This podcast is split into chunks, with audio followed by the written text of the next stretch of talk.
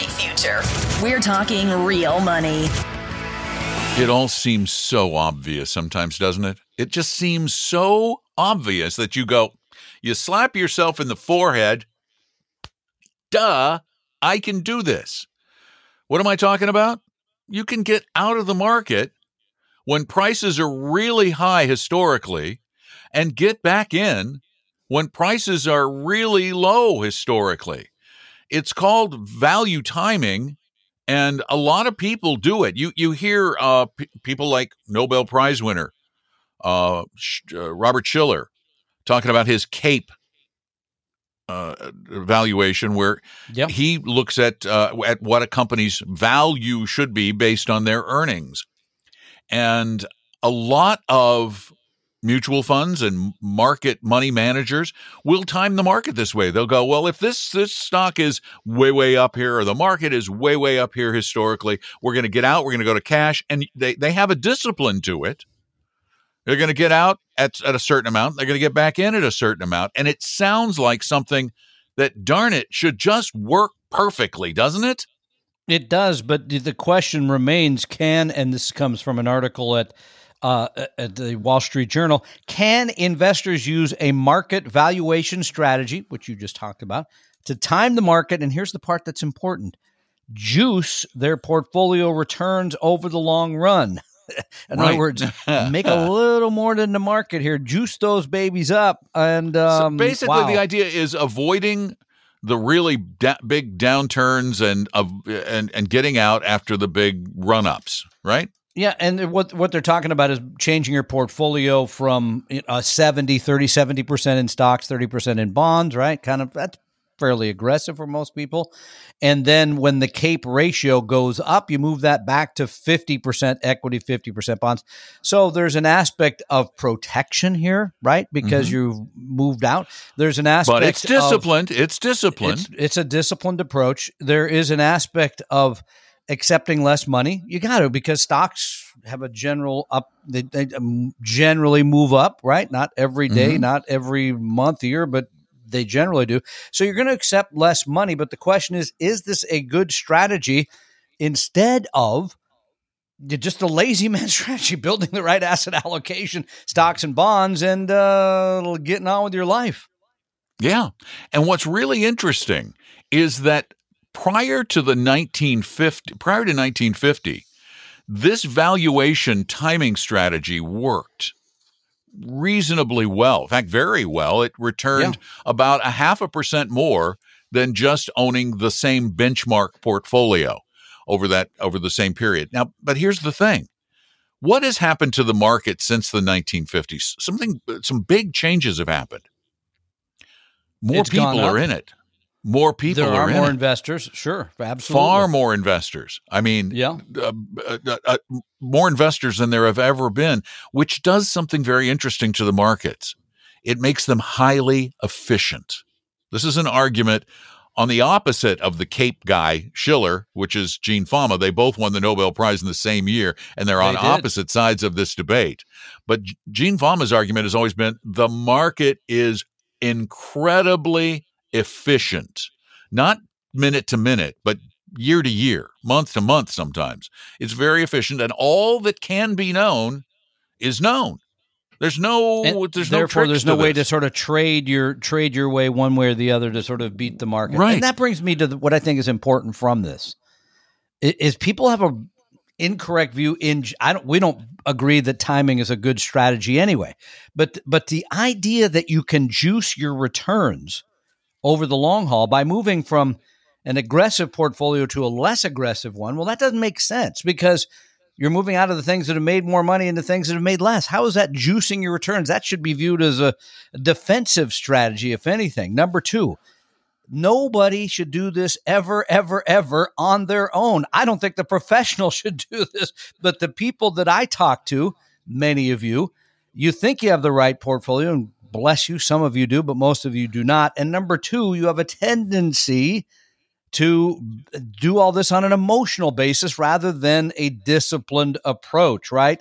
And that brings me to number three, and that is again this aspect of moving out of stocks into bonds is really just moving yourself out of something that has over the long haul had an upward bias into something that's been more stable and and produce a smaller returns. So no, I don't like this strategy. I I, I don't think this makes sense. And it, I, I would have to go one step further. Again, I don't think anyone should try to employ this, especially on their own. I think it's I think it's dangerous. I think you'll end up leaving a lot of money on the table uh, that that and it'll cost your portfolio performance. Well, the uh, the, the guy who did this study, uh, Dr. Derek Horstmeyer at George Mason, uh, and again, I mentioned that the prior to 1950, the timing strategy actually did pretty well. Since 1950, though, the valuation strategy averaged 7.93% per year on average with volatility, with a volatility standard deviation of 8.49. That's the number. Okay, right? now here you go.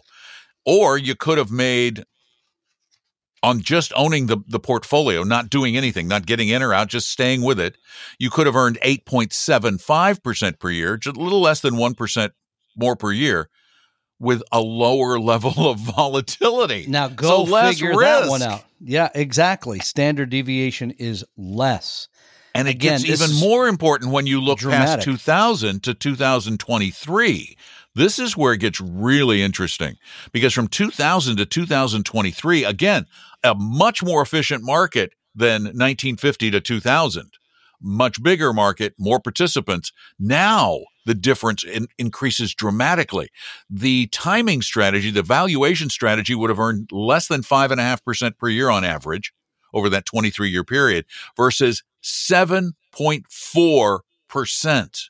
That's almost a 2% difference Yeah, leaving, per year just said, being in the market. 1.9% annualized return you're leaving on the table year after year after year. Plus, my guess is if you're trying to do this on your own, you'll do worse because you'll be in one of those situations like, wait, it's saying I should get back in the market, but th- there's a recession. There's the Fed's going to raise the rates. The, it- corporate earnings are down. I'm not going to do that. And you'll But we override know. the system. But we So- know that a lot of people sit around in these downturns or when the prices get really high. You see a lot of people gnashing their teeth going, well, these prices are too high. I should get out and wait until they come back down. And that's what this strategy says you can possibly do, except the data proves you can't. And this is by using discipline. And as Tom is, is alluding to, you don't do discipline well. You really don't. You got emotions. You're, I mean, come on, think about it. Even these AIs appear to have emotion, and they're not. They're not people. We we got the AI. Uh, we, we we've got them beat when it comes to uh, doing bad things emotionally. So don't even don't try this at home.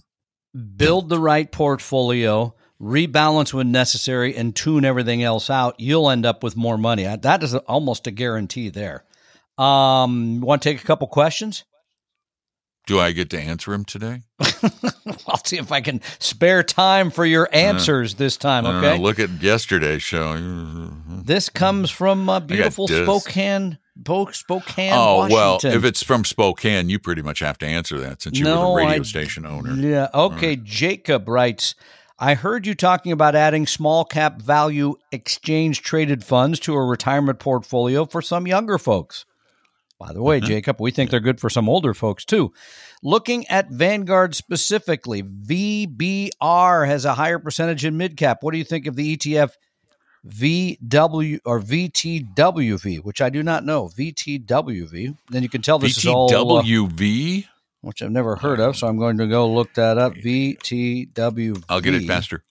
Oh, that's the Russell It's 2000. the Russell two. Okay. What do I think of Yeah, the, the the Russell- comparison? The Russell 2, the Russell 2 is going to be uh, a little smaller, Yeah. a little smaller, small. Uh, but I don't believe, but let me double check. Yeah, it's quite a bit smaller, small.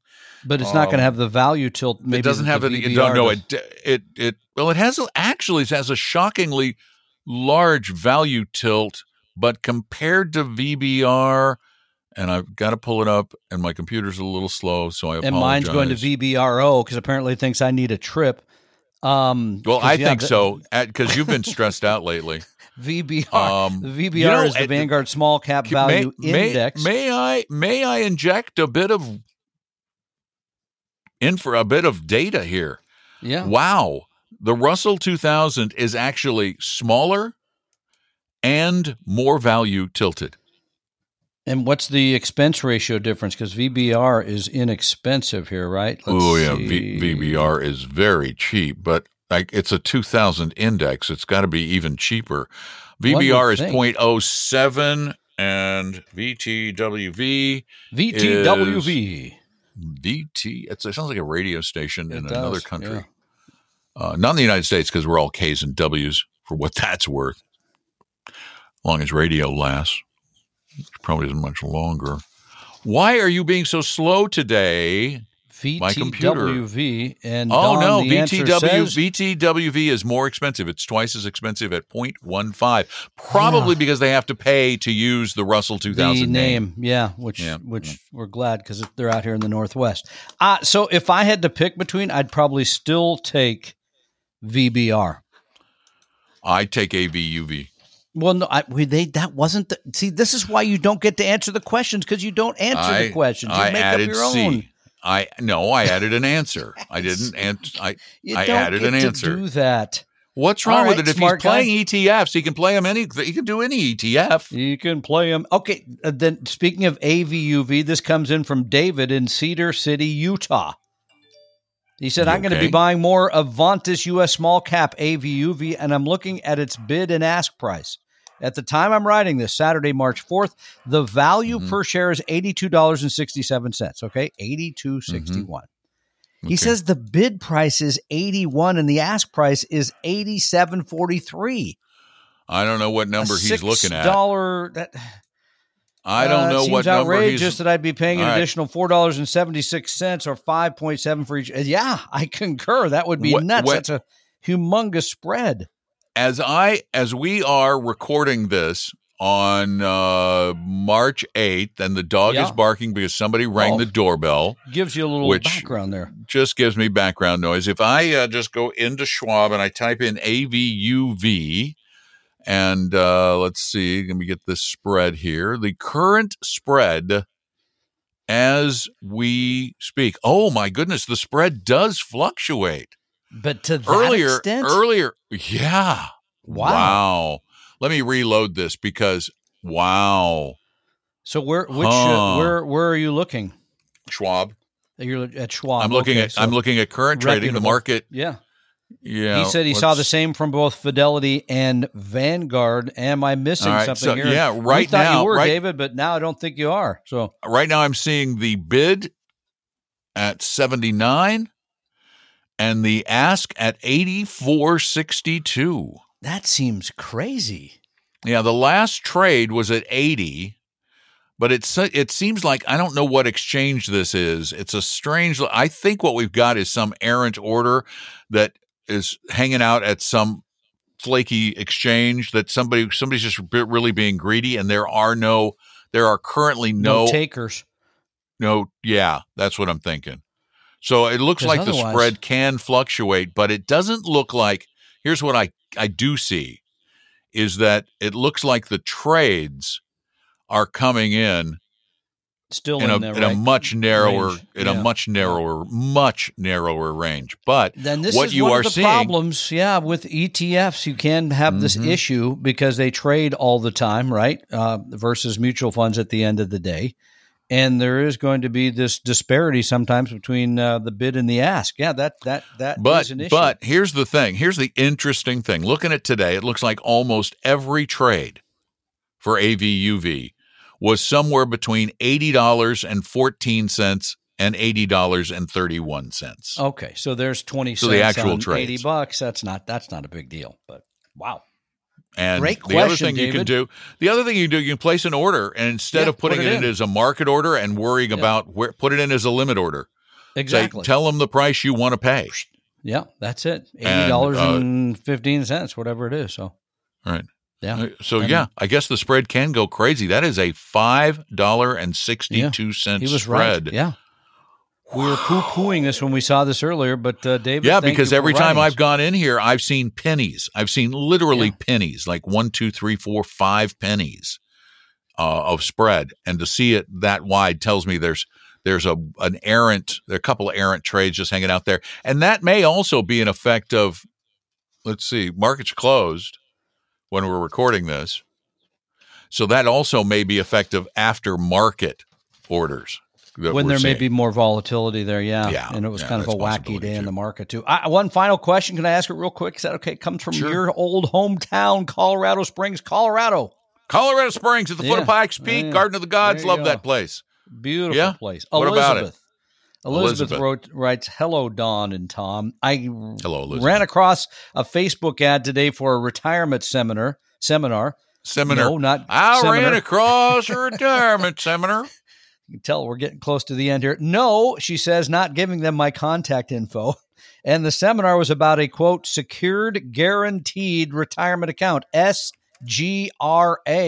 They're saying it's a self self pension plan and guarantees you'll never run out of money. I've never Oh, heard of this gosh. before. Is this I- a valid way to uh, a veiled way to sell an annuity or what? Sounds like a veil, all right, but a different type of veil. They're pulling something. It is here. no. It's absolutely. It's an annuity. It, they just what they're doing. This is what the insurance industry is famous for: sleight of hand, obfuscation, tricks, and games. What they're doing is they're disguising an annuity as if it was some special plan with an acronym, with letters for its name instead of just annuity. So they're selling an annuity. My guess is if it's a dinner, uh, that it's going to be an indexed annuity because they pay commissions that are ridiculously high. They pay the kind of commission that can allow an insurance agent to offer people steak dinners. All it takes is one sucker to buy from them. And that's dinner is paid for, as is the private aircraft, uh, pretty much. So the commissions not are not so the large. private aircraft in this this room. Oh, correct? definitely the private aircraft in your room. What are the Really? What's the most What's the most expensive or- plastic aircraft you have in Oh, there? those are. Oh, sorry, I keep forgetting they're plastic. I look up. They're Okay. models. They're It's a models. That's, a model. point. That's a mere model. Ah, okay. So no, don't give them your name. And Elizabeth, do not purchase said product. By the way, anytime you're thinking about annuities, always think of three things. I mentioned this at Retire Meet: commissions, Mhm. fees, Yeah. Uh-huh. surrender. Commissions, fees, and surrender. Say that over and Now, over and over again, and you won't buy. You Here's won't the buy problem. Here's the problem. Yeah. You may not have all three. Uh, but You may not have all three. may not. But generally, No, you may. An indexed annuity has no internal fees. None. It, but but you're paying a difference. Speaking of the bid and the ask, I mean, you're I know you're paying a huge spread because Yeah, yeah. Bolo- yeah, Bolognios. They're using they're using made up indices, and then they're only giving you a fraction of the I know. return, or in some cases they'll give you three times the return of a made up index that is obviously not going to ever return you more than three or four, maybe five it- percent you- per year. Best We've case. run the numbers, so okay, Yeah. you're right. So as I We've said, run the numbers. And this is the thing. By, by the way, all of you lying insurance salesmen out there who actually believe, I'm, some of you apparently are stupid enough to believe your company's pitch. Uh, so I'm to, I'm to cut you some slack because you just don't know any better. But for all the rest of you lying, steak selling slime balls, you know, you know that the returns aren't going to be any more than three to five percent per year. You know that for a fact because you're not a stupid person. You see, I'm cutting the stupid people in your industry a little a little bit of slack, but not you, not the smart ones. If you've ever run the numbers, if you've ever run the numbers, you know you're a bald-faced liar when you tell someone they're going to get the returns of the market with no risk. You're a bald-faced absolute I do not fear you one second liar. Thank you. can I mention something else here? You Sure. got to do your public service announcement. I'm going to do mine. Mm-hmm. Uh, you know, one of the things I find when I talk to a lot of you is still some of the basic terminology, the basic understanding of investments and that sort of is not there, right? Uh, maybe I- I Nobody- heard I heard index funds. Let's do that. I heard. Okay, here's an idea. All right, for almost everybody, we're doing. I mean, listen the- to our show. No, we did, thank you for doing that. I hope you're paying attention. Uh, but how about attending our Investing 101 talk on Saturday, March 18th, 9 o'clock in the morning? It's part of our in, in women's investing classes, but this for everybody. It's at 9 a.m. Pacific time, March 18th, Investing 101. And you can register. It's free, cost nothing. Don't have to give them your, your social security number. Wait, do you Uh, get a steak just- dinner? You don't get a steak. You don't even get a steak sandwich. Um, you go to ApellaWealth.com events backslash events. ApellaWealth.com events. March. All right, I have a question. Saturday. Learn. Yes. You said it was part of the women in, in investing series Women's or initiative. Yes. Mm-hmm. Yep. Women's But initiative. anybody's invited? Anybody can go. Yes. well, then how is it just a women's thing? I don't know. That this is just what they give me. This is my PSA. You did yours about the insurance company, so this is mine. So there you Mine was far more passionate than yours. I think yours was. So All sign right, up, everybody. learn, know know what Do you what- got to know because you got to do know. whatever do whatever you need to do just don't get taken remember if it sounds too good to be true it's too good to be true really come on the return of the market with no risk give me a big bad break Bu- buster buster buddy boy? Oh, speaking Feel of better? Buster, I Yeah. found I think I found the the best of the uh the the Murdaugh documentaries. I think the HBO one wins over the others. I think it's the HBO. One. I didn't even know there was an HBO one. Oh yeah, it's called Low I'm watching Country. the one on Netflix right now. It's called what? No, no. I think the I looked I watched a little of the Netflix one. Low It's Country on sad. HBO. Oh, Oh, it okay. is I- sad. it's, it's What a sad family.